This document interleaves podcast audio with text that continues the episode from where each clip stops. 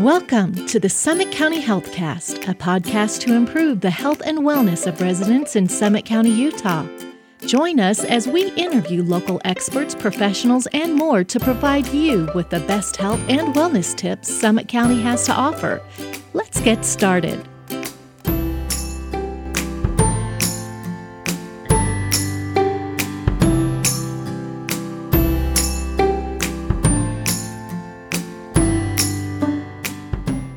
Hey, everybody, and welcome to another episode of the Summit County Healthcast. Today, I am here with Serene Brooks, who is one of our health educators and is going to talk to us a little bit about nutrition and some of the other things she does here at the health department. How's it going, Serene? It's going great.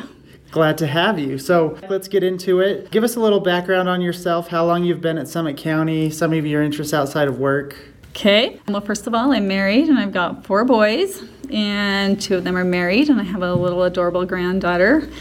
I love being with my family and I love the outdoors with all boys. We do a lot of hunting, camping, fishing, that kind of stuff. So it's really fun, adventurous life I have. And you just got back from Colombia. Just got right? back from Colombia, safe and sound. Awesome. Yep, it was an awesome experience. Not our typical vacation. Usually, vacation is load up the trailer and up the mountains, but this was a great experience, so it was good. And a lot of nutrition things I learned there, so that's kind of an interesting view from a dietitian to go to com- com- Colombia, go to a country like that. It's kind of fun. And I've been here at Summit County for about a year and a half. How did you, what were you doing before you got here at Summit County as far as nutrition dietitian wise? Before I started here at Summit County, I didn't actually have an official job in the health field. I have two boys with type 1 diabetes, and so I spent a lot of time learning about diabetes. I spent a lot of time being involved with organizations such as the Juvenile Diabetes Research Foundation. And so that was kind of an interesting start to where I'm at right now. But about six years ago, I decided that I wanted to be able to find some way I could go out and help others who have gone through what I have with diabetes and children with diabetes. I had some really good educators that helped me, and that kind of directed me back to college. I became a registered dietitian, and I'm currently working on becoming a certified diabetes educator. That's kind of my background on that. I did get to spend a lot of time doing internships during my education and I had the opportunity to do counseling and education in the hospital. And I also got to do a lot of community nutrition and work with like USU Extension and SNAP-Ed, things like that, working with food banks. So I've had a little experience that way, but not officially as a job until now. So this has been a really great opportunity for me. Cool. Well, we're definitely glad to have you here. Why don't you tell us next what your role as a health educator includes? So, the great thing about my job is there's just a lot of variety. I do a lot of different things. I spend some time in my office doing paperwork and that, but I get to spend a lot of time out in the community. And my main role here is chronic disease prevention. That's a really rewarding thing for me. I've been able to implement some programs to work on heart disease, stroke, and diabetes prevention. I've also been able to do a lot of education in the schools and with community groups. I work with food banks to help encourage healthier donations and make the public aware of other ways they can donate besides canned goods and help people understand that there are people that come to the food bank in their own community that don't have access to fresh fruits and vegetables and i think we forget about that and I've also been able to work on some worksite wellness programs for Summit County. We do seminars, and I've been doing a diabetes prevention program for the employees here. So that's been a really rewarding part of my job as well, is just being able to go out and meet with people and do education and help make them aware. So let's actually talk for a minute about food banks because we've had a conversation in the past about it. And this time of year, with the holidays being around and then after that just in the wintertime, I think people's awareness of, you know, needing to give to food banks is up. But there's a lot of things that food banks don't get that they really need, and a lot of things they get in excess of that maybe people don't realize when they're going through their pantry or whatever, looking for things to donate. Yeah, that is that's all true. Because right now, with Christmas, the holidays being here in general, they do get a lot of donations, but it still ends up being mostly canned goods. People don't realize that they can donate fresh produce to their local food bank. The first thing I would suggest is they could even stop by their local food bank and ask them what they are short on. That's usually what I do when I'm trying to come up with a list of suggested items for donations for food drives is I'll talk to the food bank and just see what they're short of or what people have really been looking for. The other thing that you want to do is just think about the things you use on an everyday basis. So Think of what things you like to eat. Think of what other things you use. The food banks will accept other donations as well, such as personal hygiene products, back to school supplies. You can just really think outside the box and come up with things that you know you would want on a daily basis and try to avoid the canned goods. When the larger food drives come around, they usually are all canned goods, and so they get plenty of canned goods. The large food drives have to do it that way because that's the only type of food they can transport. But when it's just a single person donating on their own, you could take a bag of apples or things like that because you can just take them in yourself. So just think outside the box and think of things that you would really want to use and those would be the things you donate. Now that we've kind of done an overview of your responsibilities here at the health department, as I've been doing these interviews, I find there's always one or even a handful of things that the people here that they wish the public knew more about, and basically things we're trying to get word out to the public about. So, regarding your role in health education, what's one thing that you do or you offer that the public might not know about, and what's something? How can people take more advantage of that? Well, with my job right now with chronic disease prevention, there really aren't a lot of actual programs available to the community, mainly because they're just kind of getting up and going through the health department. However, the things that I do to help with the community is I partner with other organizations that are already doing programs through the communities. So places like Eats of Park City or uh, maybe religious organizations that already have programs and groups of people that they meet with. And then I've been able to go in and do education or provide resources of information for people that they need. So probably the best way to take advantage of the things I can do is to just ask organizations that are already providing things. There's education that could be brought in from the health department because we can go in and provide education if we're invited. Working with some of these outside organizations across the county, I'm sure you, you get a good look at kind of the overall health and wellness of Summit County and its residents. So, what are some specific health challenges you see Summit County currently facing, or some challenges that you think we might face within the next 10 years or so? This is a really great question, Derek. One of the biggest problems we face as far as chronic diseases related is just the increased numbers of cases that we're starting to see. There's 1.4 million Americans diagnosed with diabetes every year, and it's the seventh leading cause of death having diabetes doubles your risk for heart disease and stroke and is the number one cause of kidney failure. Just having that one chronic disease brings on a whole bunch of other complications and then other things such as stroke and heart disease are also growing quite rapidly. So that's probably the thing that I can see that's one of the challenges we're going to have as a health problem in Summit County. It's really difficult to make lifestyle changes to prevent those things from happening. But we provide education and resources, and it's really just up to people to take advantage of that. And that's the other problem we're facing is just the difficulty of making those changes in order to prevent chronic disease we can catch things before they happen so we can get a healthy person and educate them and give them information that will help them prevent it, then we're going to come out way ahead.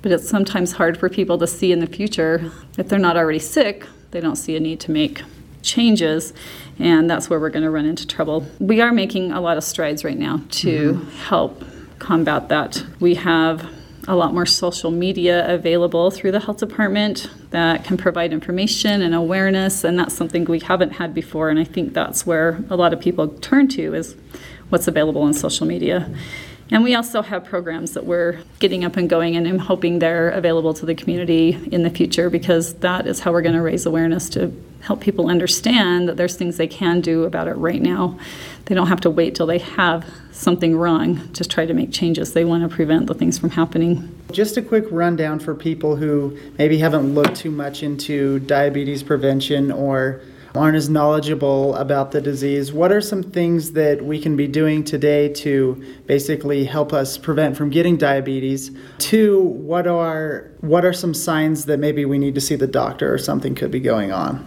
Specifically for diabetes? Mm-hmm. Yeah The main thing to do as far as prevention goes, whether you are at risk for diabetes or not, is to have a routine physical activity schedule that you follow. As little as 20 minutes a day, so up to about 150 minutes a week, has been proven to help decrease the risk of getting diabetes and other chronic diseases. So 150 minutes a week really isn't a lot. That doesn't have to be done in every every day doesn't need to be done in a 30 minute increment. It can even be 10 minutes here and there. But it's really important just to get that little bit of physical activity. And by that I mean just a brisk walk. So I think some people think it takes so much more than it does. The other component to it is to have a healthy weight. So if you have a little weight you need to lose, as little as 5% weight loss has been proven to help reduce the risk of getting diabetes. And if you already have diabetes or prediabetes, that also has been proven to help lower your blood sugar levels. There's just some basic things such as that to help decrease your risk. And that all goes back to healthy eating, choosing fruits and vegetables, avoiding excess calorie intake. So, those are all ways that you can help prevent diabetes from even coming. Now, it is really important to understand the symptoms of diabetes because it can be a, a, big concern. There's two types of diabetes. There's type 1, which is an autoimmune disorder, and it's not something that's brought on by lifestyle change. And the reason that can be dangerous is it comes on so quickly, and it comes on often in really young children, so you don't, they can't communicate and maybe tell you how they're feeling. So, some of the symptoms for that would be severe thirst. You have such an increased thirst that you can't even quench it, an increase in urination, it also affects vision. Usually there's an extreme weight loss, especially for young children. You shouldn't see weight loss at all. So they'll have weight loss. Any of those symptoms come up at all, that it's really urgent to go see a physician. For type 2 diabetes, a lot of times you don't feel the symptoms, and that's what's scary about that one. It's just brought on by the body's inability to utilize the insulin it has. And so your blood sugar levels may be increased, but you may not feel any different. With that, it's important to just have a routine physical exam every year and have blood tests taken and understand what they mean and make sure you follow through to know what your blood sugar levels are and if there's ever a concern by a doctor to make sure that you follow through and get the education you need to to help with it. Over time you will start to see those other symptoms as well, but a lot of times type 2 is just symptom free. Okay, great. And also, we just like to let people know that we have a lot more great resources on the website as well about this type of information. And I'm sure people are welcome to stop by the health department as well if they'd like to learn more or get more information on that. Talking about kind of weight loss, weight gain, signs of diabetes, things like that, kind of segues us nicely into our next topic. And when this podcast airs, it will be just after the new year, which, as everybody knows, is the time of year that everybody gets their resolutions out and is going to be the fittest and the leanest and the meanest they've ever been. With that in mind, what are some tips? One, before we get into kind of getting on track with our diet, what are some tips just to get back on the wagon after kind of the holidays have been here and we've been pigging out at family parties and things like that? Well, that is a common thing. First of all, you want to not let your slips that you made over the holidays discourage you. Quite often people think, well, I kind of blew it, so I'm just not going to bother because I've eaten so poorly. I'm just gonna gonna worry about it anymore. So you kind of can't let those discourage you from jumping back into your healthy routine and then just find ways to get active again. Bundle up and go outside, go for a walk, take a 10 minute break at work and walk around your building. Find somewhere inside to exercise if you don't like being out in the cold. And those are all really important things. Sometimes the cold weather really discourages people from getting out and moving, but you still can get out and move even when it's cold. The next thing is to just plan ahead. You need to start shopping for healthy meals again. Most of the times after the holidays, people are all of a sudden back into having to cook for themselves again. Their parties are over, and the big dinners they are used to going to are all done. And you have to kind of get back into your routine of making a menu and planning what you're going to eat for snacks and meals, and just make sure that you get back into that routine again and then start cooking all your meals from scratch. So, how important is that to actually plan a menu out in advance before you go to the store and before you start your week? It's pretty important. if you don't have a plan when you get to the store, you tend to buy things that you don't need or that you don't necessarily want to eat. You really do have to keep in mind what are you going to snack on that day, not just what are you going to have for meals, but are you going to have potato chips for every snack, or do you maybe need to pick up some apples and some carrots and things like that? So it's really important to have a plan and have that in mind. Otherwise, you tend to just buy things that you really shouldn't be eating. Which I think that's an important part to mention is the snacks you're picking up as well, and just being aware of what you're eating when it's not mealtime, because you can completely ruin your if you know if you're counting calories or if you're just trying to be a little healthier overall, you can completely ruin your day with a bag of chips and salsa that you you eat the whole thing without even realizing it, and then boom. That's exactly right. And if you've shopped and planned for things that you really enjoy snacking on, then that's what you'll snack on if you have them there available getting into, like we said, the new year and maybe people resolving to lose weight, what's some kind of dieting 101 information? Obviously, it's going to be different from person to person, but just to keep people away from maybe some harmful or crazy diets, uh, what's some what's some basic guidelines people can look at as they're trying to figure out how to improve what they're eating? Well, I am glad you brought this up because I love to talk about dieting. This is a fun topic. Think about if the diet you're on is not something you could stay on for a really long time, it's probably not a good diet to be on. I don't like to look at the way you eat as dieting if you're trying to lose weight or trying to eat better. I just like to look at it as making a healthy lifestyle change and not looking at it as a diet. For some reason, the word diet kind of brings on this anxiety. Usually, diets, especially if it's just a fad diet that's going around, they are really difficult to stay on. So that's the first clue that you're not eating correctly is if it's something that's really hard to stick to and something that's really miserable and you just can't wait to get off of it. Then also keep in mind that a safe amount of weight to lose is about one to two pounds a week. So you have to be a little bit patient when you're trying to lose weight. The longer it takes to lose it, the more likely you are to keep it off. So if you only lose one or two pounds a week, or even a pound every two weeks, you're still better off to do it that way. So you just kind of have to be patient and do it slowly. There's just no quick fix to dieting and weight loss. Uh, another important aspect of it is just to combine your portion control with physical activity. Physical activity, you just don't see a great amount of weight loss with physical activity, but it is the best way to prevent chronic disease is physical activity. That's its best main role is to help prevent chronic disease. So you want to keep that in mind, but it also does it does help and it encourages you to eat better and you feel better and you look better, you get toned. So there's a lot of aspects about it. But you can't get discouraged by the fact that you don't burn a lot of calories when you go for a walk. Still has a role and it's still very important. So combine that with eating more healthy Another really important thing I like to always tell people is to never uh, completely eliminate their favorite food from what they eat. So if your favorite food is cheesecake, you should really have a piece of cheesecake once in a while. There's no reason to completely take it out of your diet. But maybe have a small piece of cheesecake and not two or three pieces of cheesecake. Moderation's the key there, right? That's the key. But you don't want to take it out of your diet or you won't be happy. And I like to tell people I, I compare when you're eating when you eat dessert and it tastes really good, but the longer you eat that piece of dessert, it starts to not taste as good. The first bite always tastes the best.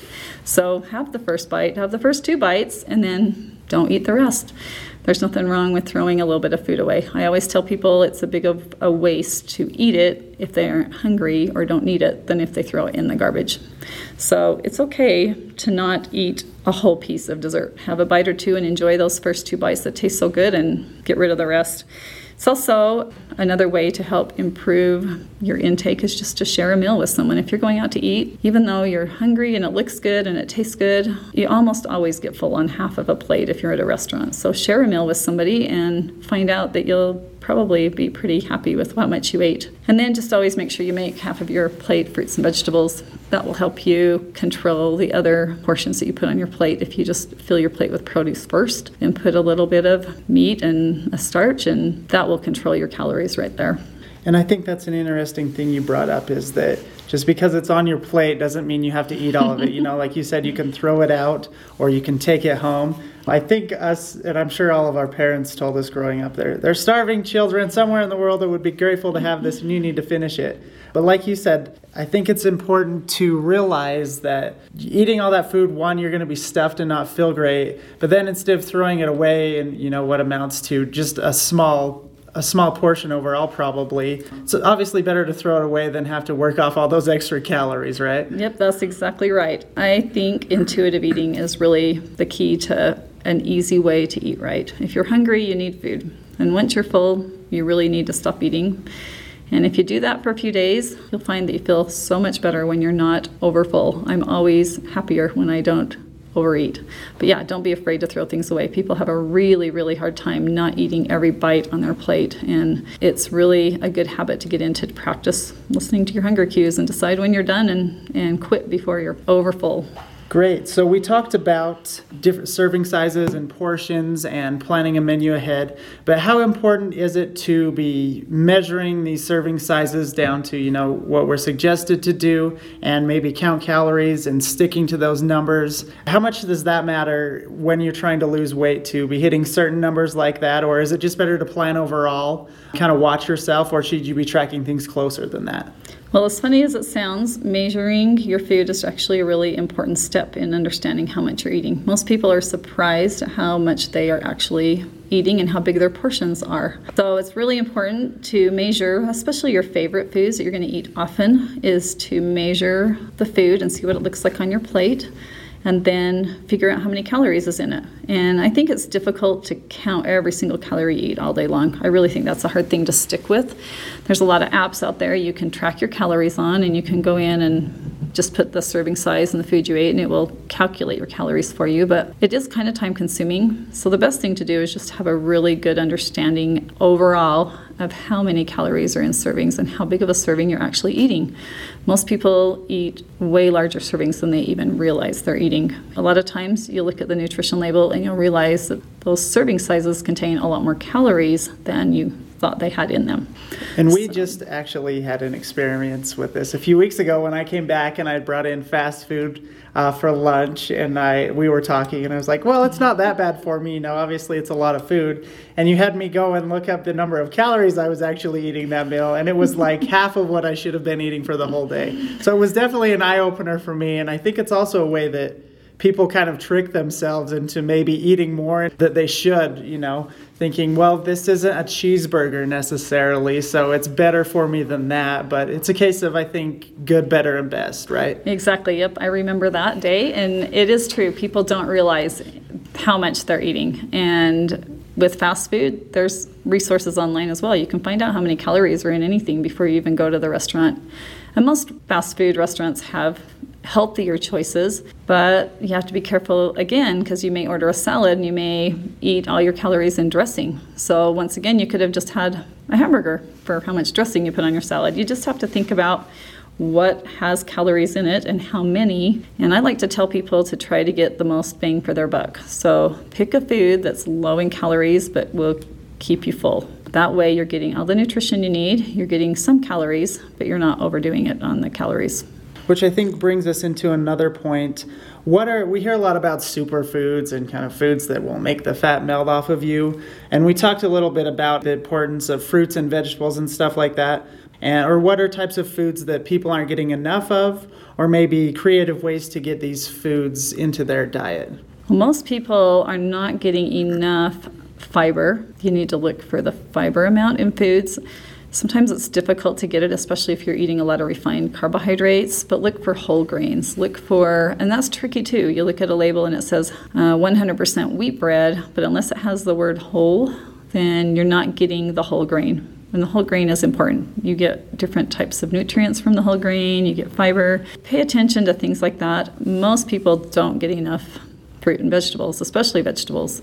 And I think it's really important to try different vegetables, get creative, learn how to cook a new vegetable. I'd like to tell people to go to the produce section and see something that they've never tried before and put it in their cart and take it home and learn how to prepare it and try it. A lot of times you find something new that you really like that you had no idea you would ever like or even know what to do with it. I think it's really important to get the fruits and vegetables. People get enough carbohydrates and I would never tell you to cut your carbohydrates out either. They're important for your body for energy, but fruits and vegetables, fiber, whole grains, things like that are really lacking in the American diet, and mainly because people don't make their foods from scratch. They go out and they buy ready made or they buy fast food, and so they're just not getting all of the things that they need.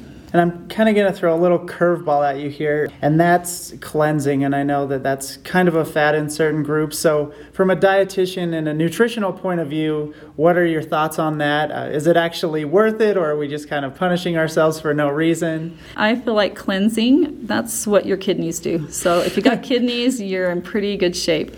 So, yeah, cleansing has kind of become a fad in a way, and you do lose weight quickly on a cleansing diet. That's why people, one of the reasons people love it. And they probably feel good and they think they're doing all these great things for their body, but really, if it boils down to it, they really just need to eat practical foods, uh, monitor the portion size, eat the right foods, eat the right fruits and vegetables, practice getting into a physical activity routine, and they would be just as well off as if they did a cleansing diet. Right, definitely good advice. So, closing up now, we talked about all the different things you can do, some of the things you could be eating. So, if someone's inspired and motivated now and wants to kind of overhaul their diet and improve to lose weight, what are some things you can do to make sure that you're going to stick to this diet and kind of start out and being able to sustain that going forward? Well, sustainability mainly comes from avoiding the fad diets. Those are really difficult to stay on. They don't necessarily create health problems for the most part, as crazy as some of the diets sound, but they are difficult to sustain. And with those fad diets, if you lose weight too quickly, which usually you do on a fad diet, you're ending up losing lean body uh, tissue instead of fat. So you, you, you can only lose fat so quickly. So then you start losing muscle along the way. Then typically the weight comes back on and usually even a little more than where you started out at. So you're heavier than you started, you have less lean body tissue, and you're just in a worse spot. Make sure if you're thinking of weight loss, be patient, just lose a little bit at a time and do it by portion control and avoid the fad diets. Awesome, great advice there. Wrapping things up, What's one thing you wish that the public knew or would take advantage of that they're maybe not doing right now regarding the health promotions and your specific role as a health educator here at the health department? We're mainly here for as a resource and we just want to make sure we provide accurate information to the public and we're happy to provide resources and be able to provide places they can go to get the help they need if it's not something that we offer here. We want to just get involved with the county so that we can help to provide that information. There's just a lot of things out there on the internet and different places where people just get misinformation. We're another resource of where you can find out where some really good, accurate information can be found. We have a variety of things we offer between chronic disease prevention, injury prevention, anything like that. And if you hear that the county's involved in it, then I would suggest that you go support what they're actually trying to do. Because a lot of times we'll partner with other organizations to provide activities or seminars or things like that just take advantage of them because you'll get some really good information and then contact information if you need more than you get from the activity. And I just want to stress one thing you said earlier, and that's to one, check us out on the website, the information we have there, but like you also mentioned, follow us on social media. We have a ton of great information there. We're always putting out and working with everyone to share, and that's at Summit County HD on Facebook, Twitter, and Instagram. Well, Serene, thanks so much for stopping by, and we're looking forward to talking to you again. Thanks, Derek.